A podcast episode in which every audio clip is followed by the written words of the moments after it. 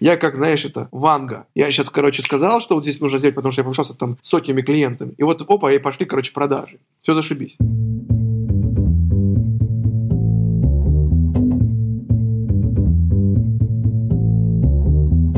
Привет, я Юра Агеев, и это 63-й выпуск подкаста Make Sense. Вместе с гостями подкаста мы говорим о том, что играет важную роль при создании и развитии продуктов.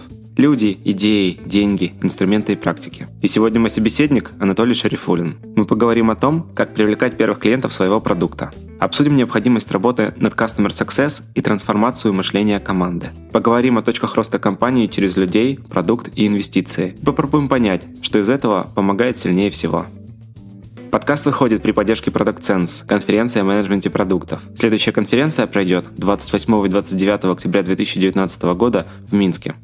Толик, привет. Привет, Юра. Расскажи немного про себя, пожалуйста. Ух, а, меня зовут Анатолий Шарифулин. Занимаюсь сейчас компанией Afollow, SEO и кофаундер и все такое. По факту мы делаем инструмент а, для мобильных разработчиков, маркетологов, асот-специалистов, customer support, агентов и так далее, для того, чтобы автоматизировать их э, daily рутин. То есть по факту делаем ряд инструментов, которые позволяют им увеличивать их поисковую видимость, установки, доходы и так далее. И это если совсем коротко, а дальше, наверное, расскажем через 20 минут этого подкаста. Я когда готовился, смотрел ваш сайт и увидел там слово reputation management, и из твоих рассказов у меня, в принципе, сложилось как раз впечатление о том, что вот те тулзы, которые вы делаете, они вот как раз больше про менеджмент репутации для мобильных разработчиков. Ты сказал про daily routine, можешь вот немножко на этом остановиться? Как это вообще связано вот с репутацией там приложения, или это все-таки customer success? Хороший вопрос. Я сам ищу на него ответ, но тема действительно правильная. Кажется, в мобильных приложениях играх, да и вообще не мобильных, десктопных, давно уже появилась история в виде репутации. Как минимум, это средний рейтинг, который виден всем. А как максимум, это те самые отзывы, которые пользователи или игроки оставляют в App Store или Google Play. И по факту с ними нужно уметь работать. А в самом начале, когда App Store и Google Play появились, года 3-4 или даже 5, не было возможности с ними что-то делать. Ну, то есть просто получали эти отзывы и такие, ну, окей, как бы кол, ну, кол, пятерка, давайте порадуемся. Сейчас же есть ряд инструментов, которые позволяют и жаловаться на отзывы, и отвечать на них, чтобы пользователь, который написал этот отзыв, получил его. То есть отзывы в App Store стали полноценным каналом связи с вашими клиентами,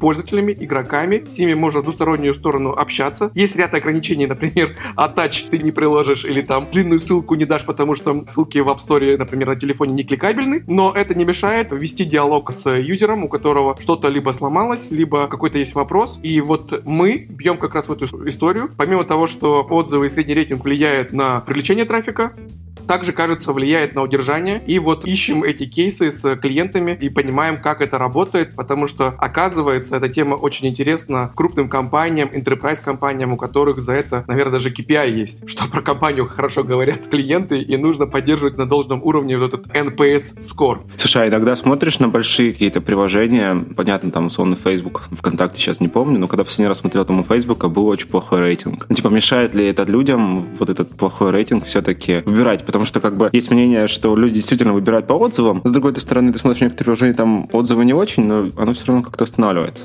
Да, на самом деле это текущая полемика, и стопроцентного ответа нету. Здесь, я так понимаю, зависит все-таки от тематики, там, категории приложения. И вот ты привел пример Facebook. На самом деле, самый крутой пример здесь Skype, который мы все пользовались, любили, теперь им пользуются наши бабушки, дедушки, родители, а, а все остальные перешли на зумы, по которым мы сейчас с собой созваниваемся, например. И вот у, Skype там полторы звезды звезды, и это как бы труба полнейшая. И, соответственно, отталкивает ли это пользователей потенциальных новых? А, я думаю, не сильно, потому что есть крутой бренд. Когда есть слово Skype, давайте по скайпим, несмотря на то, что мы созваниваемся в Zoom и так далее, мы еще не говорим, давай по Zoom. Это вот то же самое, что было с Xerox. Поэтому вот в таких ситуациях оно может отталкивать то небольшой кусок аудитории. Но если мы говорим про софт-лончи, про первые шаги стартапов, там, игр, то, конечно же, эта тема очень важна и влияет на средний рейтинг. Есть такая информация, что если рейтинг ниже 4 ровно, то конверсия в установку падает в два раза. Ух ты. Да, это опять же зависит от игры, от паблишера и так далее, и так далее. Но по факту, вот если брать среднее по больнице, есть такая закономерность. По нашим данным, которые мы вот в компании Apollo посчитали, то рейтинг 4,5, на самом деле многие об этом говорили, но много раз уже подтвердили эту историю, и по фичерингам, и по топам, то 4,5 и выше имеют приложения, у которых все хорошо. Угу. Что такое все хорошо? Это значит, они в топе и в поиске, в топе и в категории, истории, они успешны как бизнес, и, соответственно, их любят пользователи, и это самое важное. То есть, как следствие, пользователи любят, оставят хорошие оценки, и дальше у тебя все разворачивается в их классные позиции и крутые KPI, э, точнее, метрики, которые есть у приложения. Поэтому, та тема важная, нужно уметь с ней работать. Иногда вот у крупных компаний, вот давайте далеко не ходить, возьмем там Сбербанк, например, или возьмем Supercell игры, у них могут быть тысячи отзывов в день. И, конечно же, это не, не ручной труд, хотя можно посадить там 10-20 человек, которые бы ежедневно разруливали эти вопросы или там проблемы, которые есть. Но чаще всего время, которое тратится на ответы на такие отзывы, оно, конечно же, будет несоизмеримо с эффектом. Поэтому там входит уже роль всякие автоматизации, шаблонные ответы, там макросы и так далее, и так далее, которые нужно уметь делать. И вот мы в эту сторону смотрим, и кажется, там есть здравое зерно, опять же, как минимум, вот у крупника, которому действительно важно. Вот, например, банки знают, что у них есть негатив, и они с этим негативом работают, подавляют его. От всего избавиться невозможно, но ответить тем, кто нуждается, или ответить тем, кто будет заметен, чей отзыв будет заметен в сторах, это вот номер один задача, которую нужно делать, даже если ты маленького размера приложения игра. Последний пример здесь в эту сторону. Мы все наверняка пользователи, покупатели Алиэкспрессов, Джумов и так далее, и так далее, и так далее. И когда мы выбираем товар, когда мы выбираем то или иное, там, не знаю, штучку себе на iPhone, либо себе новый шнурок, аккумулятор, то после того, как мы выбрали по характеристикам, почти все, по моим наблюдениям, идут и читают отзывы, потому что доставка важна, качество товара, там, упаковка, срок жизни и так далее, и так далее, что как бы ты можешь получить только из правдивого фидбэка, который есть в отзывах. Поэтому раз модель подхода к вот приложениям, продуктам, которые распространяются через Digital Store, примерно одинаковая, то вот в приложениях и в играх оно как бы где-то уже настало, а где-то это вот ближайшее будущее. Слушай, ну мы в прошлом выпуске как раз про это говорили, что здесь есть две составляющие, действительно, это как ретеншн людей, в принципе, просто возвращение, а есть еще loyalty. Мне кажется, вот это как раз про loyalty, господи. Loyalty, да. да. Окей. Нет, смотри, про loyalty есть такой комментарий. Опять же, мы сейчас копаем данные, ну, вот наших клиентов, которые сейчас есть, там, и Wargaming, Game Insight, и вот банкинг, и так далее, и так далее, крупных ребят, и Якомы те же самые. И мы смотрим, как, какие все-таки есть механики, которые позволяют эту лояльность увеличивать. Потому что лояльность по факту, особенно вот в отзывах, это такая странная штука, такая странная штука, потому что ее явно не померить. Но по факту, если ответ на вопрос, на отзыв, который прилетает там разработчику или customer support команде, и вы быстро на него отвечаете, что такое быстро вот в подходах Digital Store, до часу ответ, это та тема, которая влияет, во-первых, на то, что можно из негатива пользователя привести как минимум нейтральную историю, не говоря уже про позитив. А во-вторых, ты можешь, даже если это проблема, баг в игре, который суппорт не может исправить, то ты можешь этот негатив подавить. И это очень классная история, что игрок, который там заносит очень много денег уже, и, кстати, по отзывам мы уже можем видеть, что он живет с вами там пятый год уже. То есть сколько лет игры, столько он с вами живет. То же самое с банкингом, да? Потому что отзывы в сторе, они по юзеру как бы объединяются. То есть это постоянно один и тот же слот, который обновляется при изменении рейтинга, который делает юзер, либо при изменении текста. Соответственно, зная всю эту историю, ты понимаешь, что важный клиент, на него нужно быстро ответить, и тогда ты можешь его либо удержать, либо из негатива перейти в позитив, и это как бы крутая история. А по факту, если ты отвечаешь там через месяц, через два, то даже несмотря на то, что Story присылает сейчас письма на почту по ответу разработчика на игру, которую вы когда-то играли, или э, приложение, которое вы когда-то ставили, это, конечно, никуда и ну, никакого эффекта не будет. Слушай, согласен. Ну, важно очень быстро отрабатывать. Вот смотри, получается у вас э, такой бизнес, то есть он про кастомеров с точки зрения работы с ваши, ва, ваших клиентов. То есть ваши клиенты это все-таки бизнес, но вы им помогаете как раз общаться с конечными клиентами. То есть это B2B, B2C, я не знаю, как это правильно назвать. А, да, ну давай, значит, разложу здесь, как мы это представляем. Угу. А по факту ту часть, вот, которую мы сейчас активно зацепились и затронули, это там одна, наверное, третья продукта, который мы делаем. По факту у нас просто три вертикали сейчас есть, планируем новый делать. Опять же, мы про рост, про масштабность и так далее. Поэтому в этой части это обычно SMB или вот как сейчас правильно еще говорить SME, Small Medium Enterprise. Поэтому это чисто B2B-шная история, да, но не означает, что инди-разработчики, стендалон ребята, которые делают игры на коленке в выходные дни, они не могут быть клиентами, потому что у них есть такой же продукт, у них, короче, все дано. Соответственно, это как бы, может быть, буковка S в условии SMB, но там как процессы совсем другие, то есть там нету с кем согласовываешь, нету финансового дела, это все в одном человеке обычно, ну, или максимум в двух-трех людях, да, у инди-разработчика. Поэтому здесь все-таки мы делаем B2B историю, а дальше они, конечно же, распространяют это для своих кастомеров, чтобы они лучше понимали о том, что приложение хорошее, ценность есть, либо находили его в сторах. На каких рынках вы работаете? Это российские клиенты или все-таки вот зарубежье уже? А, ну, мы, наверное, с первого года стали Global, и это круто. Получилось это на самом деле случайно, рассказываю. Начинали мы свой путь в 2015 году в закрытой бете, когда поступили в акселератор Free в России. И, конечно же, тогда мы стартовали с русского языка, делая продукт на английском языке, но для русскоязычных клиентов. И после акселератора или во время даже акселератора мы такие, ну вот как бы, зная, что мы делаем все на английском языке, сейчас можно перевести все наши pages, все наши там упаковочные истории, презентации на английский язык. И, наверное, также полетит, потому что там у нас был уже хороший traction. По факту это не сработало, и мы такие очень много как бы отхватили, потому что на это была ставка, что там будет хоть какой-то там рост и движуха. И оказалось, что просто там неправильная вот подача фраз, неправильная ценность, которую мы выбрали. Англоязычные клиенты, с кем мы начали встречаться там в интернетах, да, кого стали находить на органике, они не понимают тех фраз, которые были понятны русскоязычному сегменту, потому что мы изначально общались здесь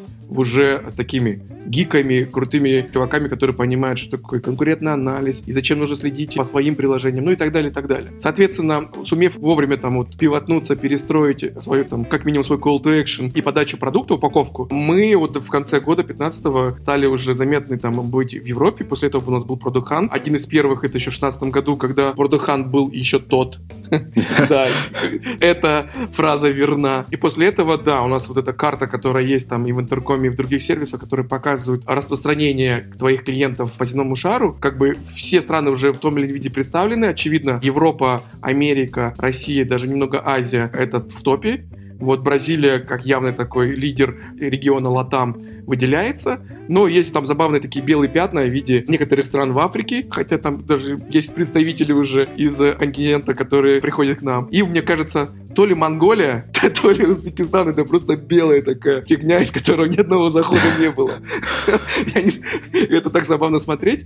Поэтому Отвечая коротко на твой вопрос, да, как бы стали глобал, и как бы в этом была самоцель в самом начале. А сейчас, конечно же, мы усиливаем представительство свое в регионах, ну, в новых территориях, на которых мы еще там явно не представлены. Потому что даже говоря про Америку, это как бы мы там ничего не делаем для того, чтобы там быть. То есть у нас есть явная там органическая история, у нас есть какой-то контент, который SEO-шится, и оттуда приходят визиты, опять же, какие-то запуски, продуханты и какие-то, возможно, новости в медиа, но мы не делаем это проактивно, и вот это, наверное, цель на вот текущее время, чтобы активнее там участвовать вообще в тусовке, потому что там нас, наверное, мало кто знает, хотя у нас есть крутые клиенты из Америки, и э, Робин Худ, например, который еще в 2016 году нас нашли, и вот до сих пор с нами, и, там, не знаю, Expedia, HBO у нас там, ну, короче, есть ряд брендов, которые, видно, у них была проблема, они пошли с этой проблемой в Google, как это ни странно, и нашли сервис, который отвечает на их потребности. И вот это оказались мы, это было круто. Все-таки, получается, именно какой-то стартовый импульс из того, что слышал, из двух вещей состоял. Это первое, вы оптимизировали правильно свой контент на сайте, и второе, это был Product Hunt. Что первично все же было? Просто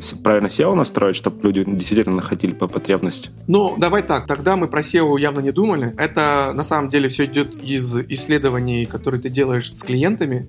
Ты понимаешь вообще, какие у них есть вопросы, какие у них есть проблемы, которые они хотят решать. Они тебе это правильными словами формулируют. Как только ты это, ну, вот эти... Я не люблю это слово. Вот сейчас оно стало просто базвордом, особенно на, в России. Как бы сейчас все слушатели, которые любят гроу-хаки и каздевы, не расстроились. Но вот эти два слова для меня, они как в табу становятся, потому что под ними делается совсем не то, что изначально подразумевалось. Но по факту, да, мы общались с клиентами, исследовали их и понимали, какое ценностное предложение нужно, какой продукт там важен. Соответственно, это все вынесли на лендосы в статьи какие-то первые, которые мы стали писать. Но мы не означает, что мы сразу же били в SEO, потому что SEO делаешь сейчас, сработает хорошо на объемах, она может показать там типа через полгода, а иногда даже через год. Соответственно, мы просто сделали какие-то первые приближения, написали там тройку статей, потом был Product Hunt, потом были партнеры в виде там Slack, это был наш паровоз, который выводил часть продукта, то есть мы сделали хорошие интеграции или типа бот, когда это было модно, для Slack, и львиная доля таких целевых клиентов приходила через Slack App Directory, это было классно, сейчас, конечно, там уже, опять же, и Slack App Directory уже не тот, уже все насытились Slack апами, которые решают вот эти как раз daily рутины. После этого у нас были опять же, какие-то там интеграции с другими ребятами, которые как раз вот как э, ссылки обратные на, на наш сайт давали какой-то трафик. В сумме это оказывало вот первичную, наверное, когорту, которая приходила к нам на сайт вот со всего, ну там, давайте не мира, но вот Америка, Европа и какие-то азиатские лиды приходили. Вот Япония почему-то стала приходить. Это было для меня странно, потому что когда мы попытались найти там человека с созданием японского языка, который бы нам помог бы в Японии что-то там улучшить, и первым, что мы там сделали, кроме того, что, не знаю, локализовали страницу посадочную на японский. Мы сделали японскую валюту, по которой можно покупать наш сервис. Юани вроде, да? А, иены. Иены, иены, да, я ошибся. Иены. Просто юани мы тоже делали. Ага. И мы сделали иены, и до этого у нас, короче, покупали единичные там разработчики из Японии сервис как раз Slack интеграцию, то с иенами перестали покупать. А иены, это, если чтобы ты знал, это типа там у них много нулей. Угу. Вот там у тебя стоит сервис, не знаю, 29 долларов, а там у тебя будет какая-то э, четырехзначная сумма, если не пяти. Вот, и это забавная тема, что мы такие, блин, почему, почему? И мы в итоге убрали, опять вернули доллары, и опять все продажи долларовые вернулись. Интересно, да. Да, поэтому а, вот здесь первичный эффект, он как бы ну, если ты сделал все типа правильно по стандартным там подходам исследования клиентов, то э, трафик появляется. А вот то, с чем мы столкнулись, грубо говоря, там с 2017 года и вот сейчас, это а как как бы масштабировать всю эту историю? Как увеличивать потенциально важный трафик из нужного региона? Вот, например, Америка. У нас сейчас Америка с Россией борется за первое место по регистрациям. Это каждый день, каждый месяц мы это видим. И, соответственно, мы, мы явно понимаем, ну окей, мы начали в России, да, в России есть какая-то виралка, какая-то узнаваемость, какая-то экспертность у нас, но вот как нам быть круто известными э, в Америке и увеличить трафик, например, в 2-3 раза, это сейчас вот big deal, который мы пытаемся решить, зная, что мы сейчас находимся, например, все-таки на другой части по полушария, вот, и не можем э, постоянно присутствовать, например, в Америке. Ну да, там есть стандартные ходы, это поехать туда на пару месяцев, найти человека там, и чтобы он уже развивал там типа офис американский и так далее, но это вот э, то, перед чем мы сейчас стоим, скорее всего, там, в течение следующего, не знаю, полугода мы этот вопрос решим. Круто, будет интересно послушать. И все-таки про Product Hunt. Ты говорил, он уже не торт, но типа вы все равно продолжаете запускаться на нем. Ну, обновление я видел, угу. там Flow 5.0 там был или 5.1. Да. Вот, все-таки работает или нет? Дает какой-то профит? Ну, ответ такой. Первый году, когда мы запустились, э, было очень круто, потому что к нам пришли такие компании, как Disney, ESPN, то, что сходу вспомнил. Потом у нас появились э, всякие журналисты, которые предлагали писать материал, и даже некоторые не разговаривая с нами, просто увидев, что мы на Продуханте писали на немецком, на а, португальском языках а, новости про нас. И вот это, опять же, японская тема. У них там есть клон Продуханта, который все на, на японском и, и те же самые как бы лончи дублировал. И это было прям нереально круто. Там просто такая вспышка по трафику. И это тот день, когда ты ложишься спать после того, как вы там стали там топ-1 или топ-2 дня. Топ-1 день, как это называется? Запутался. Продукт дня, о, вспомнил. Продукт дня. А, и по факту ты ложишься спать, просыпайся, а у тебя в страйпе, короче, пушами насыпались продажи. И ты такой, о, у меня же триал две недели. Почему не покупают? А это вот как бы тот самый продукт market fit, когда ты попал, и у тебя прямо все, все летит, потому что мы сделали что-то правильное в этой стороне. Но опять же, тут история про усиление, удержание этого. И так как там хвост длится примерно месяц, вот первые разы, потому что там попадается рассылка, потом тебя могут а, в своем медиуме они перепащивают. Я там научился тоже, так как мы из мира АСО, то я научился там SEO-шить правильно тегами описания, что мы были в каждой рубрике на первом месте, потому что мы были номер один за день, и потом в каждой категории ты тоже был номер один. А тут мы получали, короче, длинный хвост э, классных лидов. Соответственно, с каждым разом, и вот мы просто для себя решили, что для нас это отбивка. Мы сделали новую мажорную версию 1.0, 2.0, 3.0, и вот сейчас 5.0 было. И вот с каждым разом все хуже и хуже. По факту мы там становились то топ-1, то топ-2. Количество оплотов уже падает. Там меняется все время какие-то там то алгоритмы, то что-то еще, а, какие-то мелочи. Но почему мы это делаем?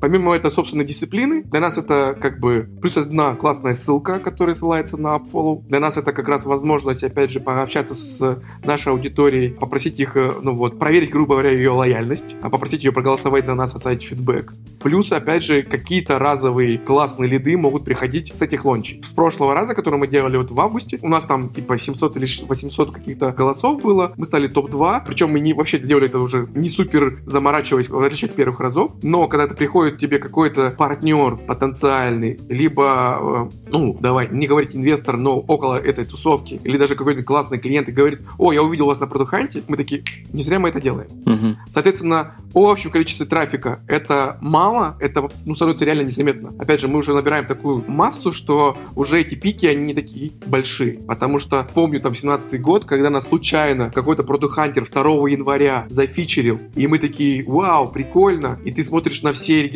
которые у тебя есть, у тебя 60 или 70 процентов трафика с мобильного, то есть iPhone и Android, потому что 2 числа, видно, все еще как бы, да, как бы и, и Европа, и Америка, они уже рабочие дни, а почему-то мобильные регистрации шли. Мы такие, вау. А это как бы мертвый трафик для нас явно. Ну, потому что хоть там, может быть, онбординг более-менее работает на мобильном телефоне, но все равно как бы все настроить и добавить э, сложно телефон. Не получится.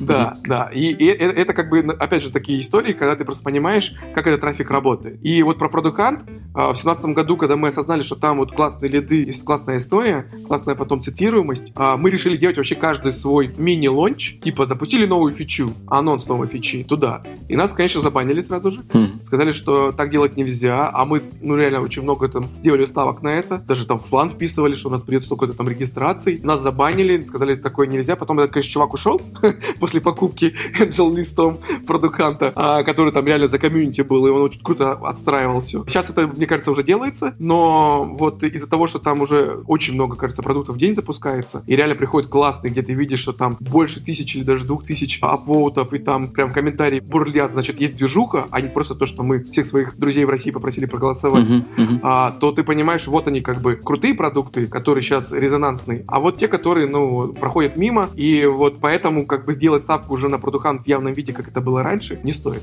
Окей, okay. привлекли клиентов. Product Hunt, не Product Hunt, э, SEO. Получается, все-таки это, ну, ближе к B2B, так или иначе. Ну, то есть это, даже если там инди-разработчики, все равно это ребята там с деньгами, они строят свой бизнес. Ты правильно ответил, их еще надо удержать, с ними надо работать. Что с этим? Какой опыт Customer Success? Во, uh, Customer Success. А, классная фраза, которую лично я осознал только в начале этого года, потому что до этого у нас явно было понимание Customer Support или Customer Care. А вот э, мой партнер, э, кофаундер Женя Круглов, первое его место работы было как раз Customer Care. И он говорил, что нужно заботиться о наших клиентах, и как раз он занимался этой частью у нас компании с начала, с нашего момента организации. И мы как бы суппорт, да, мы помогаем, да, мы помогаем разобраться с настройками, баги, вот там фичи аккумулируем, отвечаем на вопросы, а как им там победить всех, типа, приходит за консультации и так далее, и так далее. И мы все время думали, что ну, это суппорт явно, и как бы встречаешь иногда в, в СМИ, особенно англоязычных, слово success, и такой думаешь, ну, мы же success делаем, да? Ну, вот, как бы, в чем разница? И переломным для меня моментом была а, ситуация, когда наши финские инвесторы собрали метап в Финляндии, мы базируемся, а, HQ находится в Финляндии, вот три фаундера здесь работают и живут, и вот мы сходили на метап, который был посвящен как раз Customer Success. И они привезли чувака, такого евангелиста Саксеса из Австралии. А, а он делал до этого а, SaaS Маркетто, вроде так называется. И, а там такой дядька, там, лет под 40 там ему, он уже такой взрослый. Я что был удивлен, что он очень круто разложил, в чем отличие Success от суппорта, от sales, от всего остального. И эта тема была, ну вот, если коротко, она вот в следующем заключалась. Что Success это на самом деле тогда, когда ты впервые коснулся клиента новостью, контентом, который ты написал, и потом ты начинаешь его вести ввести, и у тебя есть ряд там а, этапов в этой воронке, если мы переходим на фанал, да. Первое там, тебе нужно, чтобы он получил хоть какое-то знание про твой продукт, про то, что вы делаете. Второе, он должен потом вернуться или тут же зарегаться, да. Потом он должен активироваться, потом он должен, там, не знаю, вернуться и начать пользоваться. То есть это ценность повторять и повторять для себя. Потом он должен купить, потом он должен оставаться продлевать по подписку, потом он должен апселиться, потом он может черниться, и все это success. Мы такие, Вау. То есть, он такая формула была классно написана на слайде. Success больше, чем UA, success больше, чем support, success больше, чем sales. И вот тот самый момент лично у меня, оно в голове, ну вот, э, все перестроилось. И тут я понимаю такую важную вещь, что в теории Кажется, все все понимают. Очень много материалов, начиная от YC, заканчивая любыми там мелкими уже акселераторами, менторами и консалтерами. Все обо всем этом говорят, правильные все слова, но вот оно не откликается. И, и если откликается, то редко, потому что ты не понимаешь, как это применить или как это использовать. Почему именно так было сказано. И тот самый момент, когда для тебя становится это критично в развитии твоей компании, вот мы вот как раз тоже Success это осознали, потому что мы реально видим, что суппорт у нас прям перегревается, а это явно, то есть как бы мы там, ребята у нас в support е, они, кажется, очень хорошо это делают свою работу, закрывая там любые проблемы, отвечая клиентам, даже иногда долго, большое количество времени требуется на закрытие какого-то серьезного бага, потому что мы все-таки зависим от данных, которые получаем в App Store или Google Play. А, но это не сильно влияло, там, например, на продажи, да, на удержание или на, на upsell. И вот в этот момент мы такие, come on, что-то мы делаем не так. Мы вспоминаем всю эту, эту историю, и вот сейчас, да, как бы success становится, ну вот, во главе компании вообще. Каждый, кто касается вот развития продукта, общения с клиентами, они должны в первую очередь думать про success. Потому что когда мы делаем вот этот самый, в кавычках говорю слово, custdev с клиентом, ты же по факту ищешь, какая есть проблема у него, чтобы сделать ему что? Success. Когда ты это узнал, такой, все, я разобрался, ты пошел, начинаешь пилить эту функцию, допустим, да, или этот прототип, чтобы показать ему, я угадал в этом, есть в этом success или нет. И дальше, и так это есть у всех. С sales такая же история. Он познакомился с клиентом, он должен понять, какие у него проблемы, чтобы предложить ему из наших 100-500 функций тот набор, который решает именно его проблему, то есть дать ему success. Потом, когда он подписывает, он его передает дальше, там, допустим, аккаунт-менеджеру, который тоже должен знать, а почему, как бы, им продали одно, а он это не используют. Значит, они не разобрались, значит, там, не знаю, сменились люди, которые ушли, может, он в отпуске и так далее, и так далее. То есть, саксесса нету. А по факту, success это ключевая метрика, которую, на самом деле, трудно померить. Ну,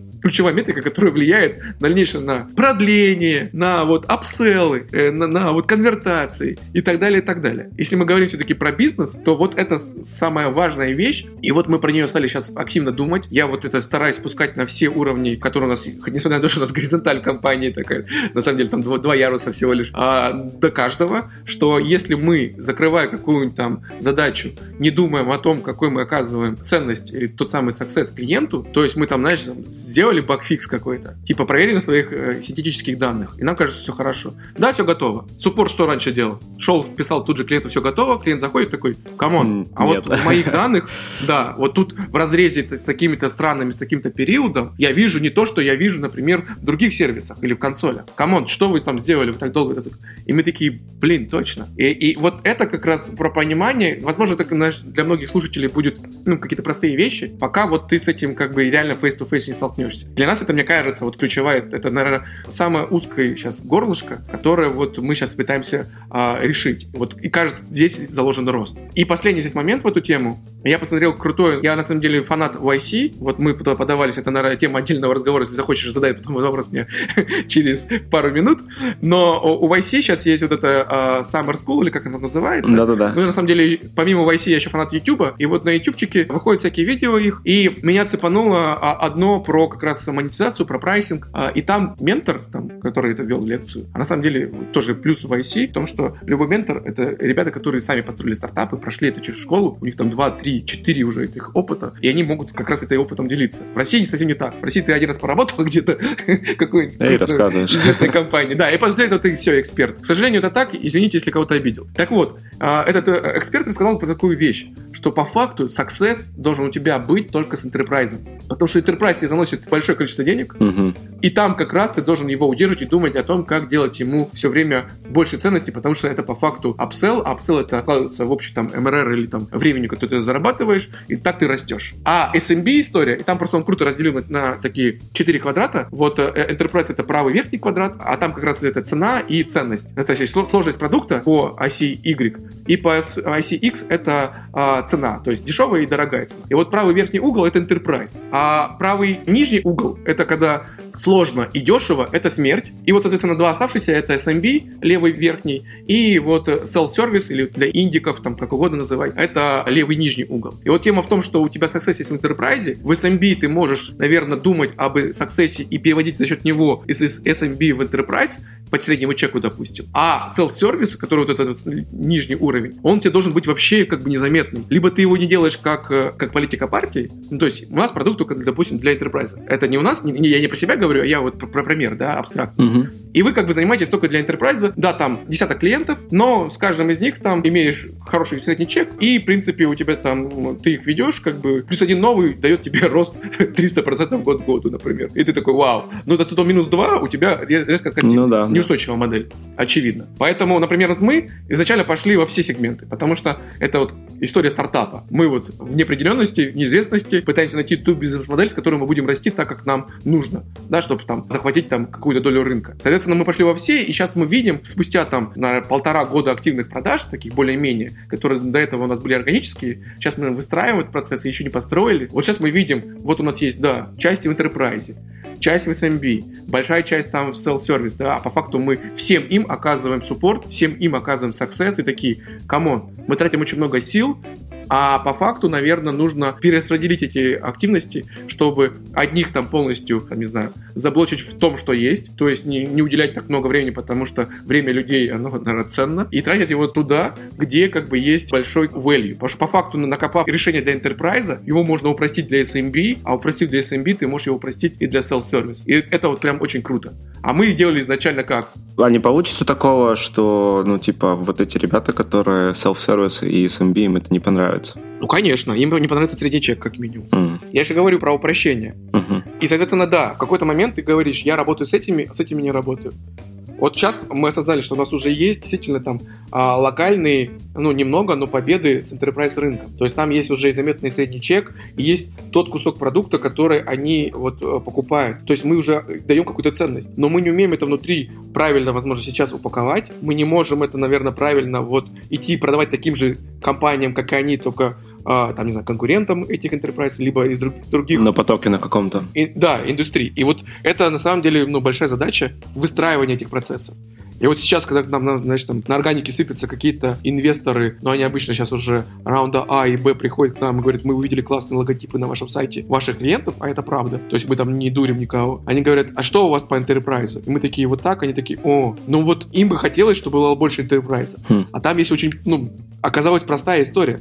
Вот сейчас, например, к Slack, да, который вышел на IPO, они построили по факту ярдовую компанию на SMB, сделав, наверное, крутой продукт для вот фри, фримиум модели, да, uh-huh. что много сидят, пользуются, там просто есть классные ограничения внутри, которые тебе не позволяют, наверное, получать всю ценность от продукта, начиная от истории, заканчивая там, да, истории доп, фичи, да. Uh-huh. SMB, а, они реально сделали так, что ты, ну, вот явно не пишешь им миллион тикетов за вопросов. Вот мы там за 3-4 года использования Slack, наверное, даже ни разу им не написали в суппорт. Вот. Это, это как раз говорится про то, что это self-service полноценный. А вот, наверное, в Enterprise, где они там пытаются что делать, у них там есть, это, наверное, SME, у них, Small Medium Enterprise. А вот настоящий Enterprise, типа там Uber, там IBM и так далее, где у них не сложилось, где у них продукт ну, там не работает или плохо работает. Вот за, за это их же все сейчас там, ну, при выходе на IPO говорили, это самое узкое место у Slack. Вот там Facebook Workplace или Microsoft Teams, вот они молодцы. А мы такие все такие сидим, какой Facebook Marketplace-то? Ой, ой,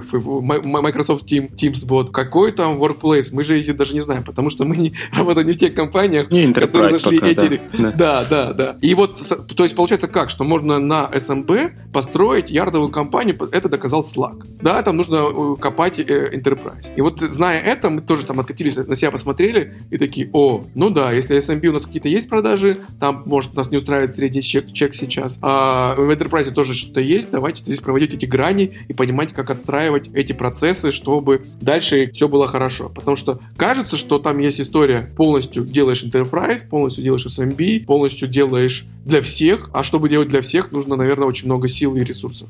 Слушай, ну это интересный вопрос, действительно, потому, ну, количество интерпрайзов, оно, ну, не сильно ограничено, наверное, в масштабах мира, оно достаточно большое, но SMB и SME сильно больше. Ну, а вот то, о чем ты говоришь, если про SEO говорить, про, ну, такое потоковое привлечение, потом конвертация, то, кажется, здесь же все же проще продукты продавать для SMB и SME, чем интерпрайзов больших. Да, и вот вся наша история показывает следующее, что мы за там это время три или четыре раза выходили в точку ноль, там без убыточности, на вот даже низком среднем чеке, на вот даже не SMB, а S, наверное, там какой-то у нас был small company, инди разработчиков. Да, просто у нас тогда была маленькая команда, а меньше нужно было всего, но вот на этом можно расти, и по факту если вот вы играете в стартап-историю, в венчур, как это делаем мы, то есть мы себя позиционируем до сих пор к стартапам, там каждый год надо привлекать инвестиции, каждый год нужно расти сейчас вот на наш уровень 300% год году, и вот э, предыдущие два года у нас это получалось, сейчас мы пытаемся это повторить. В следующем году мы хотим, если мы повторим, поднять новый раунд, и вот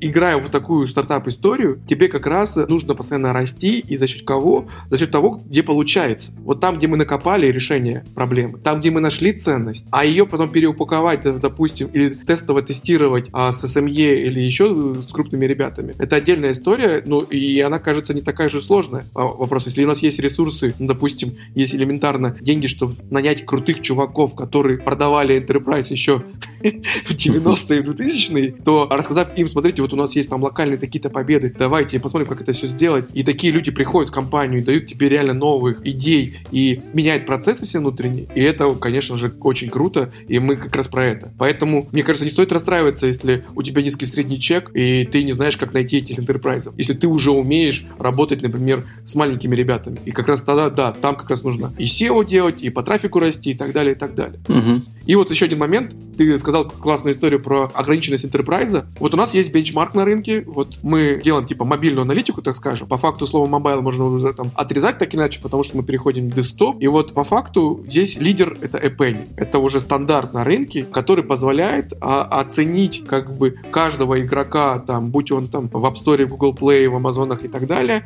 А, это пока говорится про игры и приложения. Какое у него количество там доходов, установок, там MAU, DAO, ретеншены. Вот они сделали такой маркетинг intelligence tool. Офигенный, крутой и для инвесторов, и для крупных ребят, которые могут себе его позволить, по которому они понимают, как нам заниматься стратегией по привлечению трафику, вообще какие нам апы делать. Вот, например, Макдональдс, там, Рибок, Nike, которые приходят к ним и такие они получают видимую как это, ответ на вопрос, какую стратегию нужно сделать. То есть они понимают, получают этот вижен. И вот у них, буквально недавно они же там анонсировали, что сделали новые, купили новых ребят по аналитике, и у них типа 1100 enterprise компаний, у них там 100 миллион ARR, можно тоже посчитать, какой примерно средний чек. Очевидно, кроме 1100 платных enterprise ребят, есть еще какие-то мелкие, как раз SMB история. Вот. Но они явно в SMB не бьют. У них подход классный же.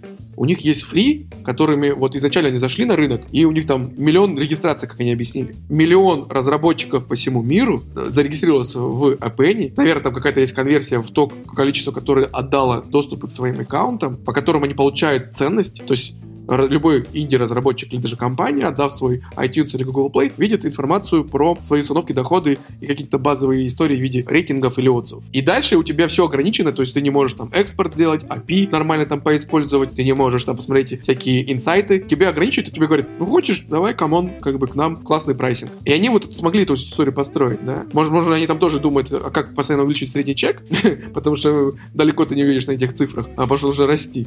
И вот, зная такой подход, ты видишь как бы, ну вот, наш текущий рынок, да, и вот мы знаем, что мы до этих там компаний некоторые дотянулись, до некоторых вообще даже не знаем, где они находятся. И вот на это можем ориентироваться. И зная, что там в этом сегменте есть у них еще Sensor Tower конкурент, который за этих же enterprise борется, Apptopia, мы как раз бьем сейчас другую историю. Мы бьем туда, где как раз, может быть, чуть больше сейчас конкурентов в количестве, типа там у нас есть AppTweak, вот мы, там Mobile Action, TheTool и другие ребята, которые сейчас активно по всему миру борются вот за SMB. И там есть просто ряд продуктов, которые позволяют вот как раз привлекать и удерживать аудиторию. Есть там продукт АСО, вот мы раньше на него не делали ставку, мы там были АСО-экспертами, там помогали клиентам, консалтинг какой-то делали, но потом какой-то момент осознали, что все, что мы сейчас помогаем, те инструменты, которые есть внутренние, мы можем все-таки раздавать вовне. И окей, мы вот в прошлом году сильно усилились в этой части, чтобы как раз не проигрывать а АСО-функции а, другим сервисам. Потом есть вот эта история с, с ревьюсами, с рейтингами, reputation management, да, и вот тут опять же мы там конкурируем еще там один или два конкурента есть, и мы понимаем, где наши сильные стороны. Есть там еще какие-то ряд вертикалей, которые мы там пытаемся что-то новое запустить, сделать, и это все позволяет тебе привлекать эту аудиторию SMB-шную, потому что по факту важно же привлечь и удержать аудиторию. А как ты это можешь сделать? привлекать только ОСО, им важно еще, слушай, а что мне там по установкам и доходам моим? А мы такую информацию не даем. Окей, пойду зарегаюсь в другом сервисе, да, или пойду пользоваться консолью. И тем самым в SMB есть такая ситуация, что 2-3 сервиса, у обычного менеджера там может 8 окон открыто, потому что App Store, Google Play, Amazon, 3 сервиса, Excel, Google Sheets, и он такой, блин, как это все аккумулировать? И это та проблема, которую мы пытаемся решить. Зная это, мы в какой-то момент себе стали называть All-in-One Service, All-in-One Platform, где ты, как бы, у тебя есть проблема с увеличением органического трафика по ASO? Окей, решай этот вопрос вот у нас здесь. Хочешь разрулить историю с ревьюсами и с рейтингом? Окей, ты можешь сделать это сейчас, здесь, да. Хочешь знать, сколько у тебя установок и доходов? Окей, это вот здесь. И там дальше начинается вертикали. Хочу знать, какая там а, конкуренция, эстимейты по доходам, какие рекламы показывают мои конкуренты в других приложениях, ну и так далее. Да? Есть ряд вертикалей, куда мы рано или поздно, скорее всего, пойдем, если у нас все будет позитивно. Поэтому это все позволяет удержать как бы аудиторию. И вот, опять же, смотрим на Penny, у Penny, ну, большая часть этих функций есть, и там, где их нету, это как раз та ниша, тот вакуум, который как раз вот мы пытаемся эту нишу занять, да, этот вакуум превратить в ценность и там показать как раз себя, а, потому что по факту Penny там как бы не участвует. Вот такие дела.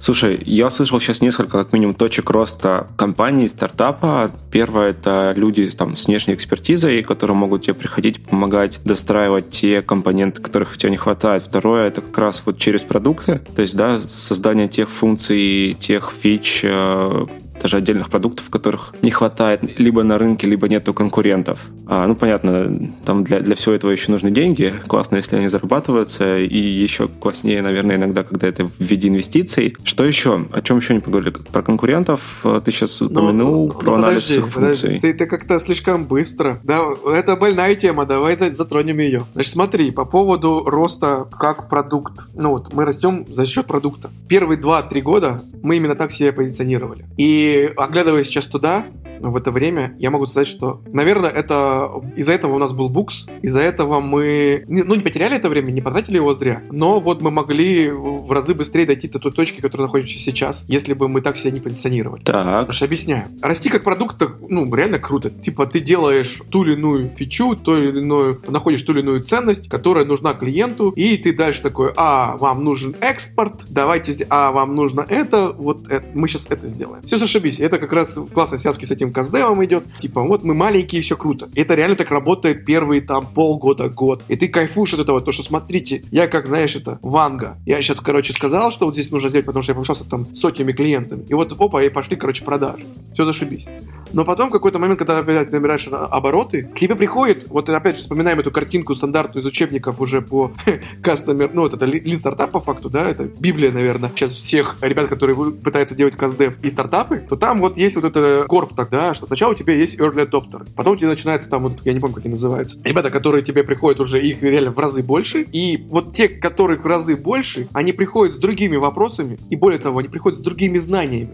Угу. И когда ты сделал продукт для early адоптеров, ты такой, зашибись, все, сейчас, короче, будем масштабироваться. И когда ты начинаешь масштабироваться, у тебя пфф, не летит. Ну как, оно летит, но у тебя нету вот этого кратного роста, который ты закладывал, потому что аудитория в 10 раз больше, а почему рост только там полтора-два или там даже несколько процентов. Что такое? Что не так? А потом ты начинаешь собираться. А, так они, короче, не знают, что такое там, я знаю, АСО. Или, о, они не знают, как, зачем отвечать на отзывы. Они вообще, им нужно знать только свои установки. Им вообще нужен мотивированный трафик. Вот это меня, помню, убивало в 2017 году. Хотели все друг друга надурить, закупали мотив в апсторах и думали, что они кру- крутые осочники. Но нет же, время прошло как бы, а, и, и сейчас это не так. И вот в этом теме, когда ты копаешь новую, постоянно вот переходишь в новую лигу аудитории, которых реально в разы больше. У них совсем другие вопросы, другие потребности. И вот, ну, лично вот мы какой-то вот момент такие, ну, давайте, вот мы узнали, что два клиента хотят такую фичу, там, какую-то там, не знаю, интеграцию. Мы сейчас сделаем, и всем остальным тоже будет нужно. Вот такие начали ошибки допускать. И по факту запускаем, мы такие, ну, окей, хорошо, что мы тратили немного времени, но по факту запускаешь, смотришь, она не летит. Ты такой, почему? Тебе что, конечно, подтвердили, вот эти да, а эти как бы, а этим это не нужно. И в этот момент ты начинаешь буксовать, и вот когда ты видишь у себя там в отчетности, что ты не растешь, вот как говорит YC, 10% неделя к неделе на вот early stage, это вот самый главный звонок, который есть у тебя в этот момент. И ты не понимаешь, что делать.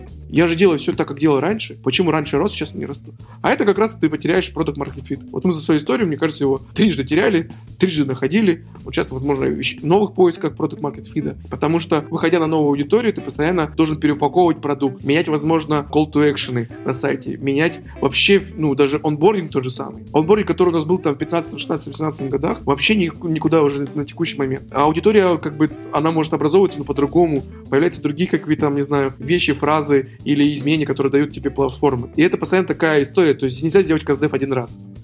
И вот даже 10 раз нельзя его сделать, как бы, ну, даже 10 итераций мы сделали. Его нужно делать постоянно, каждый день и с всеми уровнями компании, которые у тебя есть. Начиная там от селзов, которые встречаются с клиентами, заканчивая даже, там, не знаю, QA или разработчиками, чтобы они понимали все эти тонкости. Потому что если есть хоть где-то вот пробел, белые пятна, то все, что-то пойдет не так. Вот мы на это наткнулись, и по факту мы жили за счет органики, который, то есть мы явно не кладывались в органику, потому что нам казалось, смотрите, нас и так находят, у нас есть классный канал Slack, у нас там есть вот Google, у нас есть бренд, вот мы такие, нас, смотрите, директ трафик 50%. А ну ты приходишь, короче, на разговор с инвесторами. Вот почему я люблю венчурную историю? Потому что ты приходишь к ребятам, которые инвестируют в компанию на уровень выше или на уровне выше, у них уже видение совсем другое, чем у тебя. Ты в детском садике, да, еще, а ты приходишь, типа, в начальную школу, и ты по-разному говорят. Не говорят, что про среднюю, или про высшую, или про универ, да. И, и вот это такие же ступени. И, и тебе такие говорят, слушайте, вот вы говорите, что у вас 50% директ трафика. Как вы будете масштабировать его? Вот мы сейчас вам дадим денег, как вы его сейчас увеличите хотя бы там в 3 раза, 10 раз. И ты такой, э,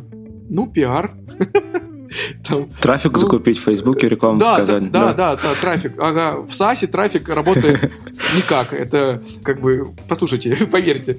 Вот. Соответственно, за счет чего ты будешь расти? Ну, вот органик. Органика, отличная история. Сколько тебе нужно времени, чтобы органика выросла? И когда ты понимаешь, что у тебя по факту каналы плохо развиты, и то, что ты получал, это как бы, ну, действительно, ну, не случайность, но вот это такая данность, да, и ты, она органически растет, потому что растет как бы спрос, ты там где-то что-то делаешь, и там люди, о, там отзыв, о, сам рынок растет еще же, да. Да, сам, сам рынок растет, ты такой, о, прикольно, да-да-да, прикольно. И они вот, все, кто гики, те, кто early adopters, они вот эти служки выбрасывают. И у тебя рынок из этого растет, и ты сам растешь. Но чтобы ты, как ты можешь изменить эту ситуацию? Тебе нужно что-то сделать, чтобы ты явно вырос. Ты такой, блин, а что делать? Продуктом это уже, ну, реально ты не можешь сделать другой новый продукт, потому что нету тупо, как ты говоришь, типа денег, ресурсов, соответственно, нету возможности сделать новую историю.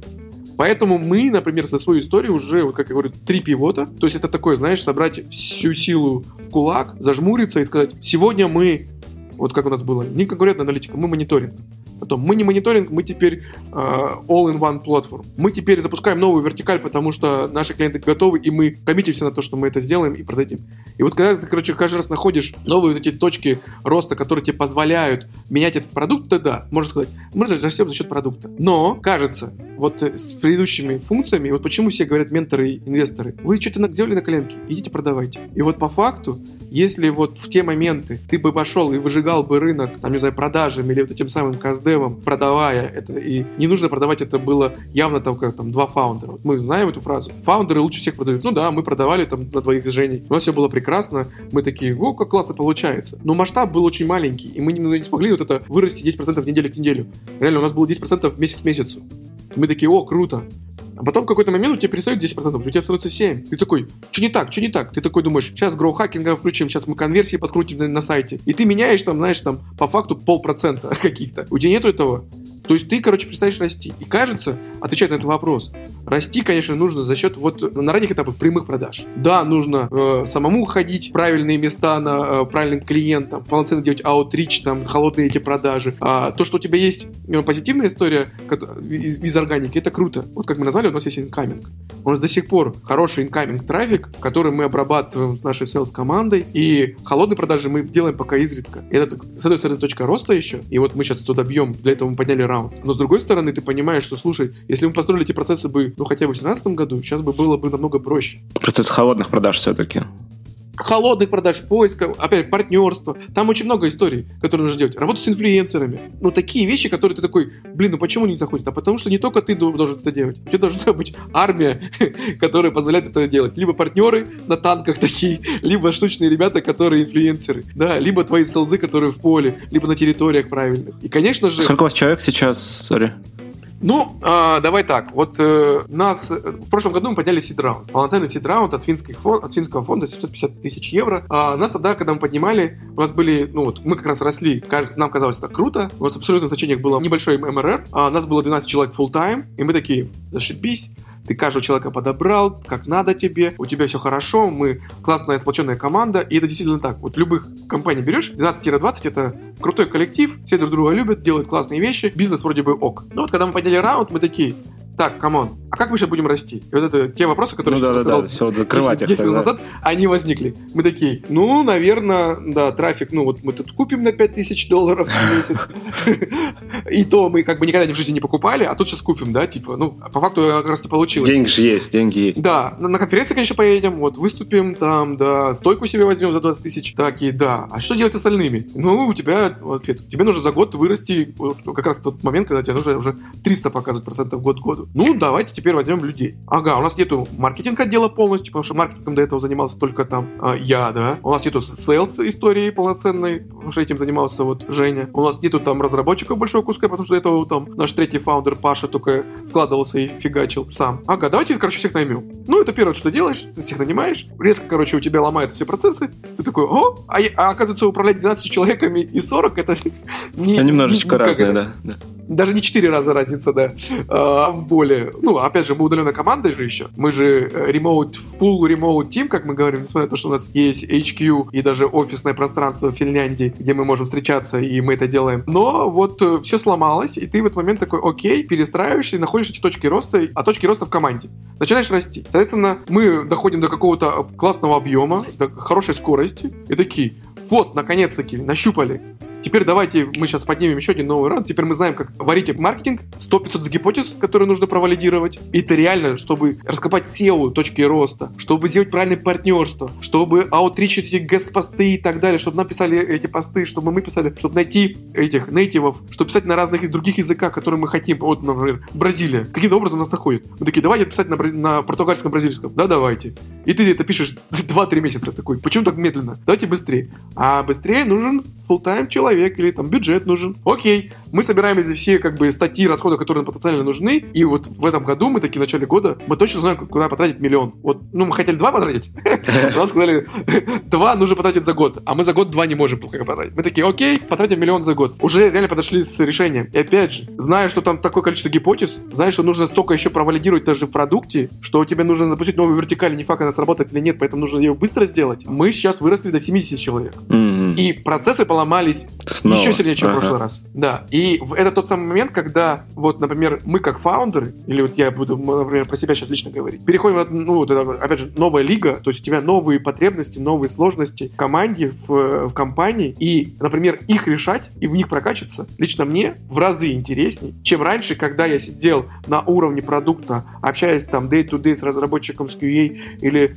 точечно, э, скажем, клиентом спрашиваю, что куда, и ты понимаешь, что вот выясняя там точечные проблемы, когда у тебя уже большой, ну, там, 50 тысяч регистраций, там, полторы тысячи платных клиентов и так далее, да, что ты как бы занимаешься какими-то мелкими вещами, которые незаметны на общем масштабе вашем. И мой сейчас, как бы, вот моя основная задача сейчас, это выстраивать компанию, процессы, особенно удаленные процессы. Там очень много узких мест. И по факту, решив их, кажется, и бизнес-метрики все вырастут. И не нужно, грубо говоря, мне сейчас сидеть заниматься и думать, как мне сейчас увеличить э, конверсию там, с 10% 15% на вот этом лендинге, где у меня всего лишь 100 заходов. А я этим раньше занимался, да? Но я считал, что гроу-хакинг это круто вот на, на таком масштабе. Гроу-хакинг круто на масштабе компании. И вот то, куда это, опять же, приходит только с пониманием. Поэтому стартапы, поэтому венчур, я за это, да? И вот сейчас мы перешли и такие, впервые наняв HR-директора, ты понимаешь, что у тебя все очень плохо с трудовыми договорами, с какими-то там вещами, там, с one-to-one, с performance review, с ценностями компании. Когда у тебя было 12 человек, ты эти все вещи решал интуитивно и даже не замечая.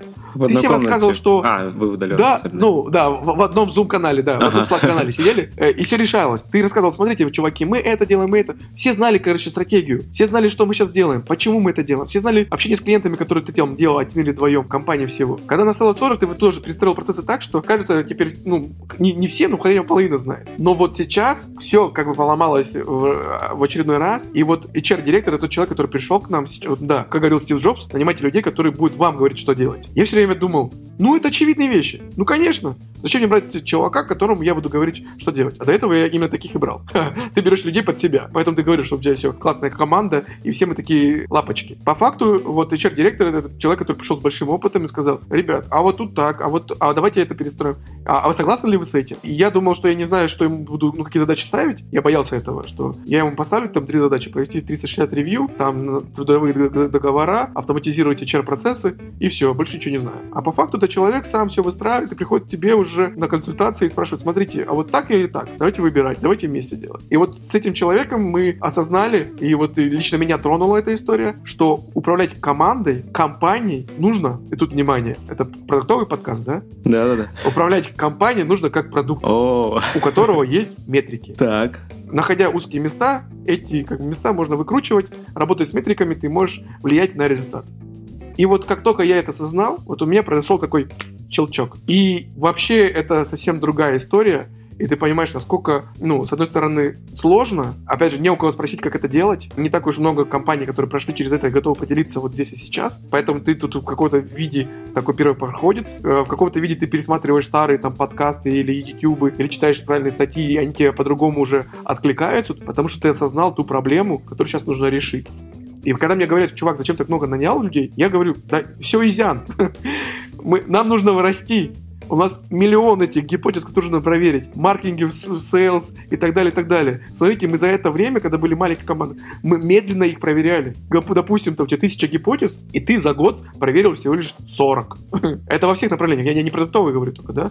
И в support е, и в sales, и в маркетинг, и там в QA, да в тот же самом. Как бы, и, и вот в продукте, и в разработке, в бэкэнде, фронтенде. И такой, что так медленно? И когда ты понимаешь, что тебе нужно ускоряться, то, конечно же, вот если мы за год сможем там проверить, ну, не половину половину, но хотя бы там 30%, и, и, и это там будут какие-то там успешные истории, мы поймем, за счет чего мы можем расти дальше, то это, это же класс. Да, и, соответственно, здесь, ну, это риск большой, абсолютно, я прекрасно его понимаю. Что сейчас нужно вот а, поднапрячься, чтобы вот у нас там цель стоит к следующему маю, мы там с мая по май за год должны вырасти минимум 3,5 раза. До этого мы росли 3 раза, тут 3,5. А то база у тебя другая уже в количественных цифрах, да, по абсолютных значениях. И то, как ты рос раньше, не будет часто э, давать эти 3,5% или 3. Точнее, не процента, а икса. В этом-то история. Соответственно, тебе нужно сейчас все перестроить, чтобы это получилось. И вот это та, наверное, тема, которая сейчас очень сильно волнует. И нужно сейчас вот это впакиваться, чтобы понять, как эти процессы построить, как нужно встречаться в офлайне с онлайн командой, как нужно офлайн в онлайн и так далее, и так далее. Почему нужно созваниваться с включенной видеокамерой. А не так, как мы сейчас, да. Да. Или почему нужно общаться иногда в слаке меньше. Mm-hmm. Вот для меня такие вещи стали скрываться, что люди из-за того, что в удаленке, тратят много времени на коммуникацию. И ты такой видишь, что это реально отрыв от всех остальных. И ты такой говоришь, ребят, вот прям видно, что вот вы вдвоем, ну да, у меня много вопросов, я много отвечал. Я говорю, а почему вы не созвонились? Кажется, простые вещи. И сейчас наверняка многие будут слушать и смеяться с таких выводов. Но это то, что как бы начинает плыть на масштабе. И вот 70 человек, которые у нас сейчас есть сейчас, и, конечно, мы сейчас сильно не увеличимся по Но вот эти 7 человек, которые есть сейчас, это на, на самом деле был KPI, что мы это сможем нагонять быстро, да. Вот здесь наладить процессы, это та вещь, с которой вот прямо сейчас вот мы как фаундеры боремся, и это наша цель сделать это. Чтобы рост компании был такой, который мы с нашими там инвесторами, нашими партнерами утвердили. Давай финалиться. А, и последний вопрос как раз про тему продуктовой компании. А метрика-то какая? На что смотреть, кроме ну, количества людей, окей, это, а что еще? Ну смотри, на самом деле количество людей это не, ну такая. Ну это да, это Vanity. Многие да. ее любят, но сейчас давай я расскажу про как на нее смотреть. Мы SaaS, да, а Follow это SaaS, B2B, и у нас ключевая метрика это MRR, Monthly Recurrent Revenue. Сколько мы получаем на подписки с платных клиентов, с активной подписки, да, вот сколько нам платят каждый месяц. Даже если он заплатил за год, ты высчитываешь его вот, э, месячную стоимость, его подписки и вот суммируешь. В итоге MRR мы растем, соответственно, есть производная от нее это ARR, annual, да, сколько за год, и по факту, когда ты приходишь там к инвесторам, или вот э, мерить там стартапы с SaaS между собой, какой у тебя ARR? Ага, вот, вот, вот такой, такой. Вот, соответственно, есть бенчмарки, по которым ты можешь проходить как раз на новые раунды инвестиций по этим метрикам. Соответственно, мы ее возглавили, эту метрику, сказали, что да, самая ключевая для нас. Рассказали всем нашей компании, и уже там третий год рассказываем, как мы с ней работаем. А с ней работать очень кажется просто. У тебя есть количество платных клиентов, умноженное на средний чек. Ну, что может быть проще? А там, на самом деле, есть очень много подводных камней. Мы уже сегодня обсудили эти сегменты, инструменты разные. Угу. Мы обсудили, что там есть продукт, ретеншн, success и так далее, и так далее, и так далее. Вот, соответственно, а вокруг нее все крутится, этой метрики. И каждый раз планируя, мы такие, как команда суппорт может повлиять на, ком- на МРР? Вот это те вопросы, которые мы никогда не задавали ранее. Ну, типа, суппорт помогает, помогает. Средний рейтинг в NPS какой такой-то. Супер. А теперь нам важно понимать вклад каждой юнита, каждого, грубо говоря, э, человека в компании в МРР. Потому что иначе мы будем делать то, что как бы не влияет а мы на эти грабли уже наступали. И реально, бэклог настолько большой, что ты не знаешь, что из него выбрать. И вот вопрос приоритизации, вопрос, как сделать то, что повлияет, самая важная история, и вот мы, опять же, в поисках этой темы. Соответственно, вот про людей, почему я говорю, что это не совсем то, потому что, ну вот есть классная метрика, и на самом деле я только начал читать вот недавно. Это MRR per employee, ну или revenue per employee, если мы говорим про бизнес. Вот для меня, так как у меня MRR, я MRR делю на employee. Я понимаю, сколько у меня, грубо говоря, а, приносит каждый сотрудник, да? И я понимаю, какая средняя даже зарплата получается, которую я могу себе позволить. Пока я на инвестициях, да, она может быть там в два раза, в три раза ниже, чем а, ту, которую мы по факту платим. И, соответственно, задача за как раз... Вывести, это, да? Вывести, да, когда деньги заканчиваются, либо мы выходим в ноль, ну или как наши там инвесторы говорят, ребята, вы не должны выходить в ноль сейчас вы должны сейчас показать такой рост, под который у всех инвесторов нового э, раунда загорятся глаза и скажут, вот вам еще, давайте еще глубже уходите в минуса, больше там нанимайте, больше перестраивайте ком- команды, больше инвестируйте в маркетинг, в sales, а, в конференции, чтобы вы, выплывая в следующем уже раз, у вас средний чек и скорость роста было в разы больше, чем сейчас. И в этом фишка вот этого стартаперства. И как только мы ее выкусили, мне кажется, в 2017 году, мы такие, да, зачем нам быть в нуле и зарабатывать мел- небольшие деньги и быть небольшим коллективом, если можно реально этот рынок хавать, делать какие-то крутые вещи. Я вот, знаешь, поначалу мне это как ЧСВ тешило, а сейчас я как бы понимаю, что это, ну, вот подтверждение того, что мы делаем что-то верное. Когда твои функции в твоем сервисе копируют другие э, ребята на рынке. И вот когда мы сейчас видим, что вот даже топовые какие-то ребята взяли один в один скопировали там вторую же функцию у нас, мы такие, ну, как бы это, конечно, классно, но мы-то Все уже... правильно делаем. 8 уже сделали новых, да, и они какие-то там делают штуки. И это как бы, как бы идея, поэтому ничего не стоит. Главное, как ты можешь ее доносить, а, продавать и так далее. Поэтому, если говорить про вот стартаперство, про а, бизнес и так далее, очень важно стать стандартом на рынке. Mm-hmm. И вот я как бы резюмирую всю свой текущий разговор, да. Если EP, как мы а, позиционируем, они предлагают всем компаниям, ну, крупным компаниям, как построить стратегию там на мобильном рынке, какие приложения запускать, какие там конкуренты и так далее, то мы, вот мы осознали эту свою нишу, то мы инструмент по экзекьюшну этой стратегии, по выполнению. То есть, когда вот спускается на уровень ниже, на уровень менеджеров, продуктовых, маркетинговых, АСО, суппорта, то как они должны эту стратегию выполнить? Вот мы как раз этот инструмент. Да? И вот мы сейчас так себя позиционируем, и вот зная всю эту историю, ты понимаешь, как нужно дальше развиваться. Поэтому это наш путь, который мы сами выбрали. Мы заложники этого роста, как минимум, людей, которые мы сейчас делаем. Но вот э, здесь я вижу реально хоть какой-то прорыв, даже если что-то не получится, то это будет позитивный опыт, который может быть дальше конвертировать уже в success компании. Слушай, мне кажется, все получится. наблюдая последние несколько лет за тем, что вы делаете, все очень круто получается. А идея стать стандартом вообще безумно сильная, и мне очень нравится. Круто. Спасибо тебе большое. Спасибо, Юра. Спасибо тебе большое, что нашел время, поделился опытом, э, своими идеями. Мне очень понравилось. Я уверен, что людям тоже понравится. Ну, слушай, я буду только рад, если это так, и слушателям понравится. Я буду рад вопросам, которые... А где тебя обычно задают? В Фейсбуке, в SoundCloud? Да вот нигде. Я прошу, прошу каждый раз в конце выпуска. Нигде не задают вопросы, понимаешь? О, Reputation Manager, да, да, да. менеджмент от подкастера страдает. Может быть, это ниша, Толик, да?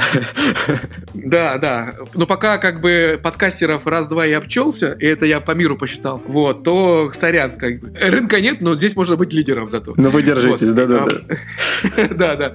Поэтому, на самом деле, если будут вопросы про тому, что мы сегодня рассказали, то вот, наверное, можно их написать, и мне, я думаю, Юра скажет, Толя, иди, пойди там посмотри, тут тебя шапками закидывают, или все хорошо. Да. Я с удовольствием отвечу. А на самом деле, я есть в Фейсбуке, и можно дружить там с семьями, общаться, и я только про это, потому что... Едете только в Финляндию, да?